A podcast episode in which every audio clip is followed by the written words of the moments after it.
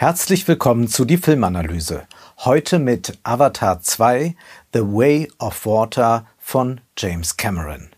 2009 kam der erste Teil in die Kinos und löste unglücklicherweise eine 3D-Welle aus. Nun, 13 Jahre später, nach vielen Verzögerungen, startet der zweite Teil in den Kinos. 192 Minuten muss man über sich ergehen lassen. Avatar 2 ist technisch auf dem neuesten Stand und durch die 3D-Brille blickt man nun relativ entspannt. Die bessere Rechenleistung, ein riesengroßes Team und viel Geld machen es möglich, zwei Milliarden Dollar muss, so heißt es, der Film einspielen, damit er profitabel ist. Wenn wir aber über Avatar 2 sprechen, müssen wir festhalten, dies ist der Film schlechthin. Wie ist das zu verstehen? Auch wenn das Kino inzwischen viele Konkurrenzmedien hat, erweist sich hier noch einmal das Kino als der ultimative Spiegel der Gesellschaft. Wollte man unsere Zeit mit einem einzigen Satz zusammenfassen, müsste dieser wohl lauten, alles ist möglich und nichts ist möglich. Das ist das Dilemma, das wir in Avatar 2 zu sehen bekommen. Wohlgemerkt, es ist nicht das, was James Cameron uns zeigt. Es wird vielmehr hervorgebracht. Alles ist möglich und nichts ist möglich. Wir müssen dem Satz nachgehen. Zunächst scheint die Geschichte denkbar einfach angelegt zu sein. Zehn Jahre sind vergangen. Der ehemalige Soldat Jake Sully ist ganz und gar heimisch geworden in seinem Navi-Leib, in seinem Avatar-Leib und er ist auch heimisch geworden in Pandora. Mit Neytiri hat er eine Familie gegründet, zwei Söhne, eine Tochter. Außerdem haben sie noch die Teenagerin Kiri adoptiert und dann noch dazu Javier, der ein Mensch ist. Nun aber sind die friedlichen Zeiten vorbei, denn die Menschen wollen noch immer Pandora erobern und ausbeuten. Die Resources Development Administration hält die Erde inzwischen für unbewohnbar. Es braucht also eine Exit-Strategie und die kann sich bieten, wenn man den Mond kolonisiert und die Energie aus Pandora abfließen lässt. Sully muss mit seiner Familie fliehen. Sie werden von den am Meer lebenden, äh, dem, dem äh, Metkainer-Volk zähneknirschend aufgenommen. Die Metkainer sind auch äh, wie die Bewohner Pandoras nicht demokratisch organisiert. Tonovari ist ihr Anführer. Er herrscht über sie. Er gibt Befehle. Die RDA begibt sich bald auf die Suche nach Sully und den anderen Navis. Außerdem hat auch das Metkaina-Volk eine sehr wichtige Ressource, die man exploitieren will. Fragen der Assimilation und der Integration stellen sich. Die Pandora-Bewohner, also Sully und seine Familie, kommen bei den Küstenbewohnern zunächst überhaupt nicht gut an. Auch die Kinder foppen sich untereinander, denn sie sehen ja anders aus. Kann man das andere akzeptieren? Inwieweit müssen sie sich angleichen? Das ist auch ein Thema für die Navi-Soldaten, nämlich die Soldaten, die RDA geklont hat, damit diese auch als blaue Pandora-Bewohner erscheinen und so effektiv kämpfen können in diesem Urwald. Das könnte durchaus interessant sein. Die Navi-Soldaten, äh, die ja keine Navis wirklich sind, tun das, was im Zeitalter der asymmetrischen Kriege schon lange vom Westen praktiziert wird. Sie kämpfen einen Partisanenkrieg. Man muss Partisan sein, um Partisanen bekriegen zu können. Davon handeln ja auch Filme wie Rambo oder Predator. Indem die Soldaten den menschlichen Adoptivsohn von Sully unter ihre Gewalt bringen, der wiederum die Sprache der Navi spricht, wird die Identität für eine Weile zumindest durchlässig. Hier wäre das große Potenzial für einen Diskurs jenseits der Identität. Nicht zuletzt, da währenddessen sich Sullys Sohn Loak mit einem von seinen Artgenossen verstoßenen Tulkun-Walfisch anfreundet. Ja, es gibt durchaus einige Free Willy-Momente und man könnte ein kommunikatives Drama wie in Arrival erleben, In Ansätzen ist das auch gegeben. Es wird in Frage gestellt, vielleicht da auch so eine klare Freund-Feind-Dichotomie. Jedoch wollen Sally Tonovari und die anderen an diese Harmonie eigentlich nicht glauben. Die Tulkuns immerhin erscheinen als intelligente Wesen. Sie scheinen, so heißt es dann auch den Menschen sogar überlegen zu sein. Und wir sollten das nicht als Esoterik auffassen, sondern was hier artikuliert wird, indem man ihnen äh, künstlerisches Potenzial zuspricht, Emotionalität, Intelligenz, Rationalität. Das ist etwas, was der katholische Philosoph Robert Spähmann auch herausgearbeitet hat in seiner Philosophie zu den Personenrechten, die er anstelle der Menschenrechte einführen will. Denn Menschenrechte, die werden gern verliehen und abgesprochen und das ist eine ganz heikle Geschichte. Deswegen sei es viel besser, von Personenrechten zu sprechen. Und er sagt, es kann und darf nur ein einziges Kriterium für Personalität geben, die biologische Zugehörigkeit zum Menschengeschlecht. Also wann ist Personalität gegeben?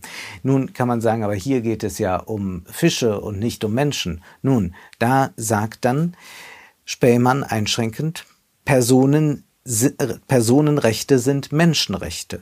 Und wenn sich andere natürliche Arten im Universum finden sollten, die lebendig sind, eine empfindende Innerlichkeit besitzen und deren erwachsenen Exemplare häufig über Rationalität und Selbstbewusstsein verfügen, dann müssten wir nicht nur diese, sondern alle Exemplare dieser Art ebenfalls als Personen anerkennen, also zum Beispiel möglicherweise alle Delfine.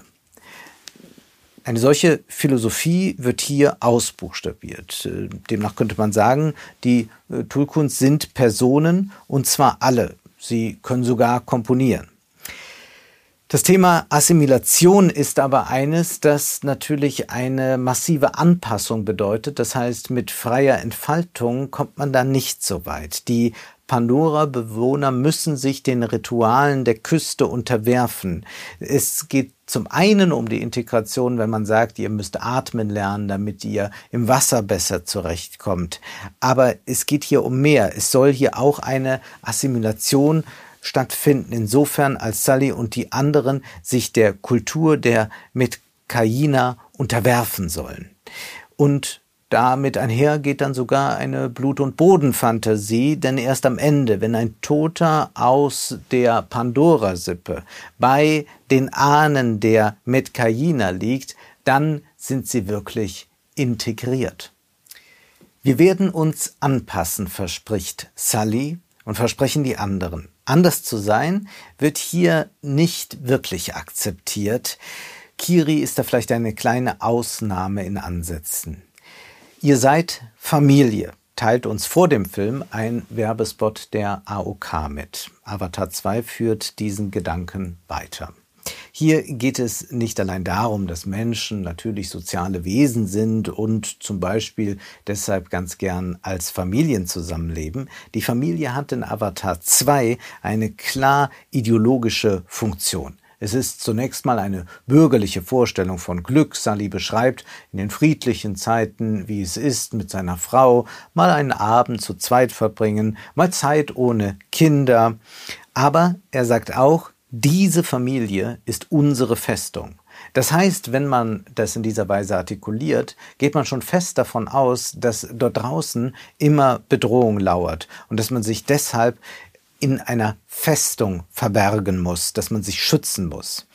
Dieses übrigens im Film patriarchal organisierte Konstrukt Familie ist die kleinste Zelle, um Teil einer Art Volksgemeinschaft zu sein. Die Familie ist Vorstufe und Bedingung hier für eine Art Nationalstaat. Wer die Familie verteidigt, verteidigt den Staat und umgekehrt.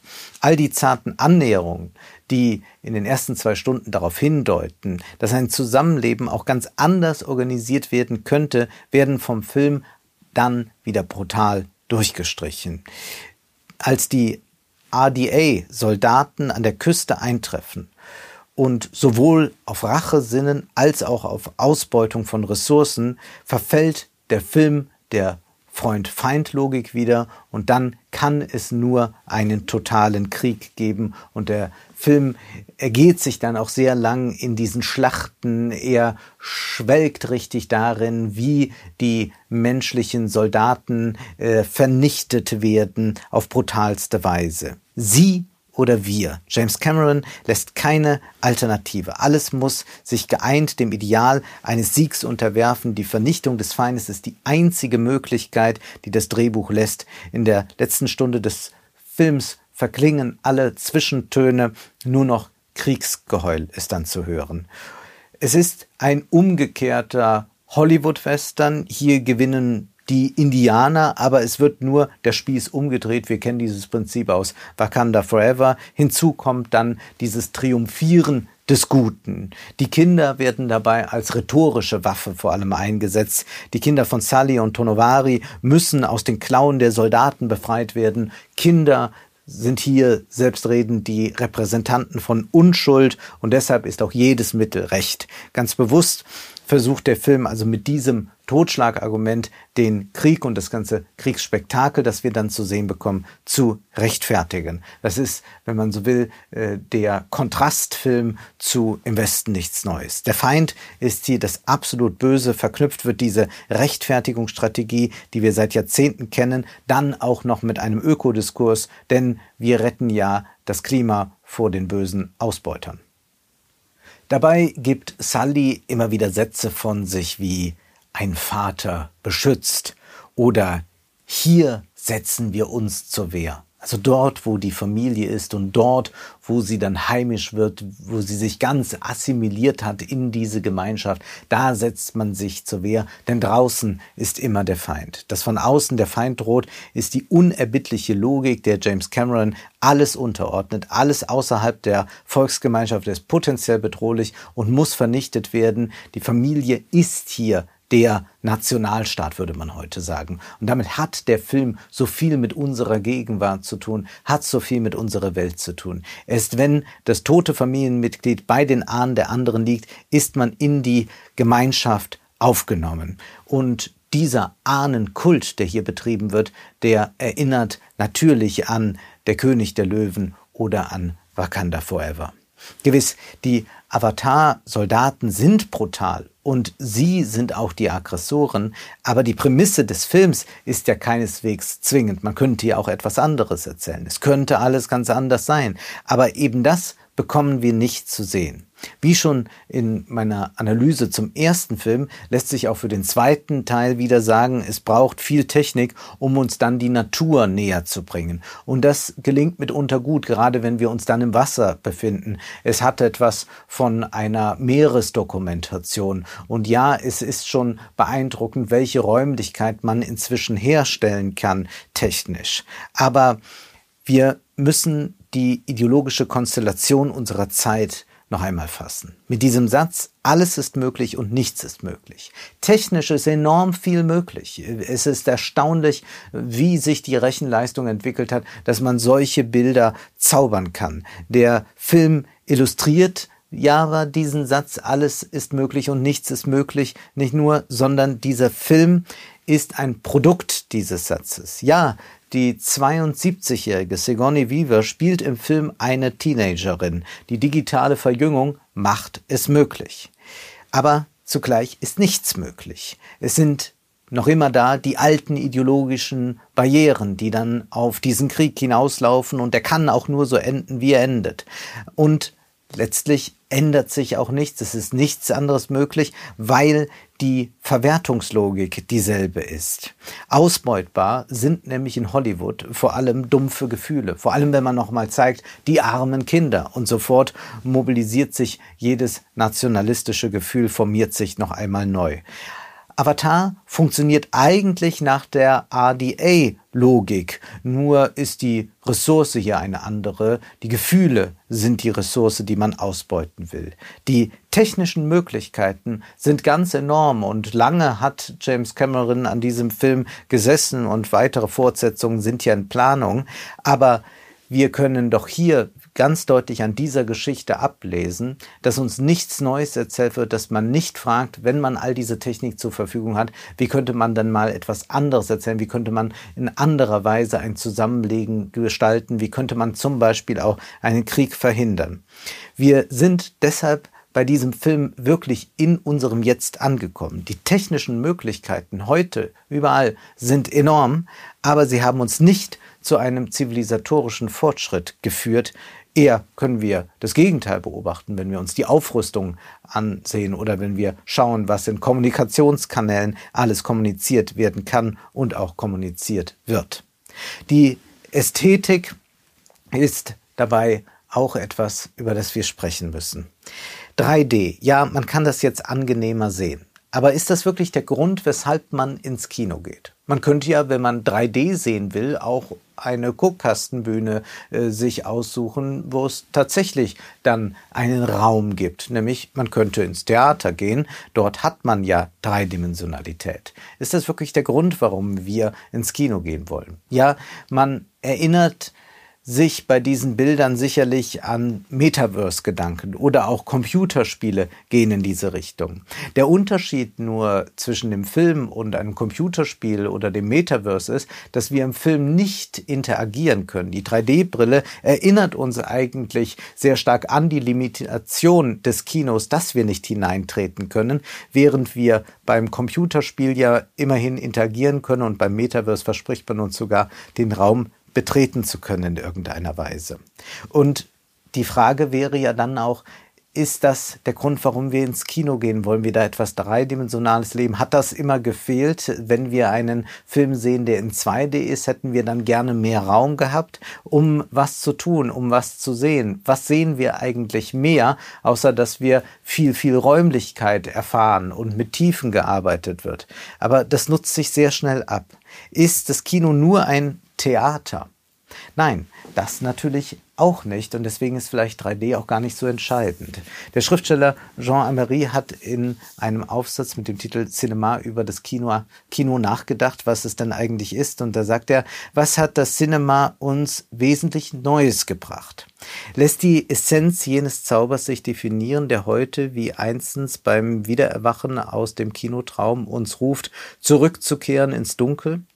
Sehe ich richtig, dann liegt das Unvergleichliche, durch keinerlei Bühnentechnik einholbare des Films in zwei Phänomenen, die nichts zu schaffen haben mit der Entwicklung dieser Kunst. Also auch er zeigt hier schon auf, der Film macht zwar laufend Fortschritte, aber das Grundsätzliche des Films, das ist eigentlich gleich geblieben, vom Stummfilm bis zum modernen Hollywood-Film. Er sagt, ich spreche von dem uns ganz neu aufgetanen Horizont, vor dem das Kleine ins Ungeheure Große anwächst und wo maßlose Weite sich vor unseren Augen zurücknimmt, zur vergleichsweise geringeren Dimension des Bildschirms. Heute ist beides eingegangen, dank der kinematografischen Kunst, in den Gesamtraum unserer optischen Vorstellungen. Der Gestalt, dass wir einerseits berichtet man uns von Schlachten oder Menschenjagden, diese stets mit Filmbildern assoziieren und das andererseits das Menschenantlitz uns als filmische Erfahrung vermittelt wird. Das ist es, was wir in Avatar sehen, was wir aber auch immer noch in allen anderen Filmen sehen, dass das, das Große klein werden kann, das Kleine groß, dass äh, die Weite äh, zusammen äh, werden kann, dass sich da im Raum etwas verdichtet. Aber das hat mit Dreidimensionalität gar nichts zu tun. Das Kino war eine Jahrmarktattraktion hat sich daraus entwickelt und James Cameron führt es in gewisser Weise zu diesem Jahrmarkt wieder zurück. Äh, dazu passt auch, dass die Dramaturgie eigentlich die eines Themenparks ist, zumindest in den ersten beiden Stunden. Es erleben die Figuren einzelne Attraktionen und wir erleben sie mit ihnen mit. Aber das Erstaunliche ist, bei diesen 192 Minuten bleibt kein einziges Bild. Es bleibt nichts hängen. Man könnte nicht sagen, und das sind die drei, vier ikonischen Bilder. Das können wir bei anderen Filmen sagen. Übrigens auch bei James Cameron Filmen. Bei Titanic haben wir sofort fünf Bilder parat, die unvergessen sind, die auch Kinogeschichte geschrieben haben. Bei Terminator 2 haben wir das auch. Hier finden wir das interessanterweise nicht. So beeindruckend die Bilder auf den ersten Blick sind, schnell ermüden wir, weil es doch eigentlich nichts zu sehen gibt. Es gibt diesen Stil, der eigentlich eine Marke geworden ist. Alles ist blau und alles sieht so aus und alles kann man dann weiterentwickeln und noch ein Fantasiewesen mehr und noch eins und noch eins. Aber Adorno und Horkheimer haben schon im Kulturindustrie-Kapitel der Dialektik der Aufklärung geschrieben, dass Stil nicht meint, dass man einfach so eine Marke schafft, sondern eigentlich guter Stil wäre auch einer, der versucht, den Stil zu unterlaufen, der gegen diesen Stil wieder ankämpft, der nicht versucht, diese äh, Konformität der Ware einfach herzustellen. Das ist aber das, was wir hier leben, eine unglaubliche Einheitlichkeit der Ästhetik und dazu passt dieses einfache Weltbild. Nirgends ist da ein Geheimnis zu sehen. Es ist nicht so wie, sagen wir, in einem Film noir, dass es da einen Schatten gibt, wo wirklich ein Abgrund zu sein scheint. Es ist nicht wie in einem äh, Film des äh, italienischen Neorealismus, wo die äh, raue Wand uns irgendetwas noch sagt, dann eine Struktur gibt, dass da noch etwas ist. Obwohl wir diese ganze Dreidimensionalität haben, ist es doch eigentlich ein ungeheuer flacher Film. Avatar zeigt uns generische Bilder, Bilder generiert wie aus einem Chatbot. Und wir schauen nur, aber sehen nicht. Das war die Filmanalyse mit Wolfgang M. Schmidt. Ihr könnt den Podcast finanziell unterstützen. Entweder unter www.paypal.me-filmanalyse oder unter der in der Beschreibung angegebenen Bankverbindung. Vielen Dank.